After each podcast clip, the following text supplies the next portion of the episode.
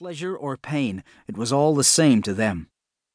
The beasts appeared to live only for sensation. The more intense, the better.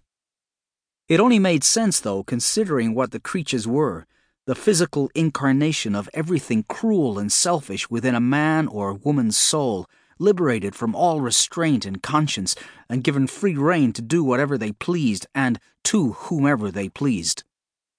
They were Hydes. The sprawl is never quiet, but the chaotic din here was so loud that we had to shout to hear each other. I was grateful that my eardrums were as dead as the rest of me, or else I might have found the noise level painful instead of merely irritating. You told us it was bad here, but I never imagined it would be anything like this, Devona said. You should have brought an army instead of just the two of us.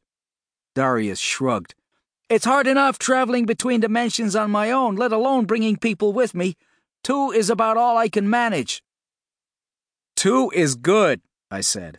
I've been getting sick of tag alongs lately.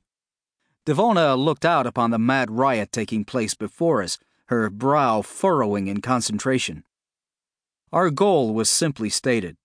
We needed to enter the House of Dark Delights and put a stop to the madness that had gripped this Nekropolis.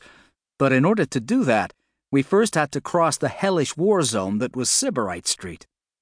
Devona was busy trying to figure out a way to make that happen, but she was an expert in security, not battle strategy. We share a telepathic link that enables us to know what the other is feeling most of the time, and I could sense her mounting anxiety. She felt as if she was in way over her head here, and I didn't blame her. I felt the same way. Devona and I had been in dangerous situations before, but nothing quite like this. I wasn't afraid of getting hurt or killed. I'm a zombie. I don't feel pain, and I'm just about as dead as I'm ever going to be.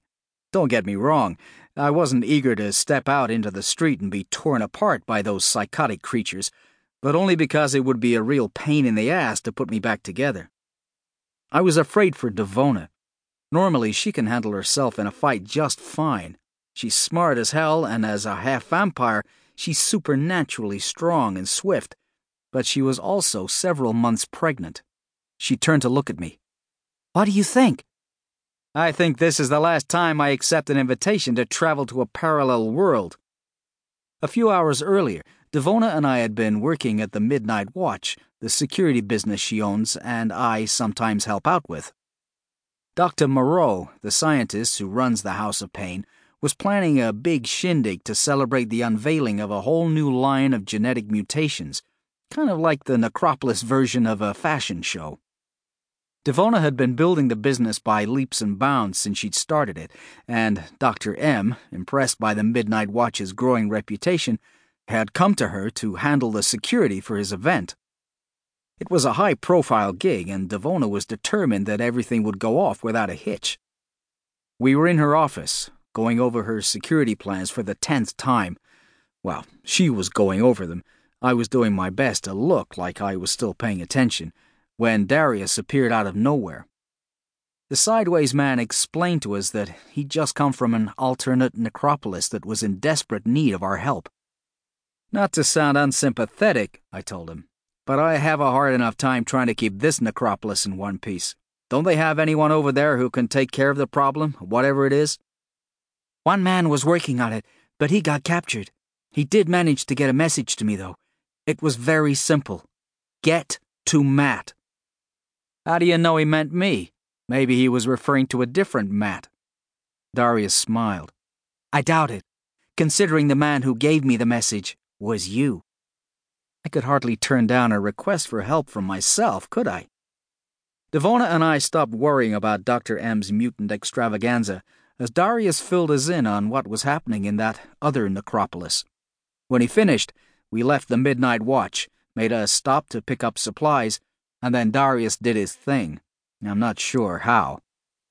He's pretty close mouthed about how his abilities work, and we found ourselves transported to this insane version of our city. Well, more insane than usual.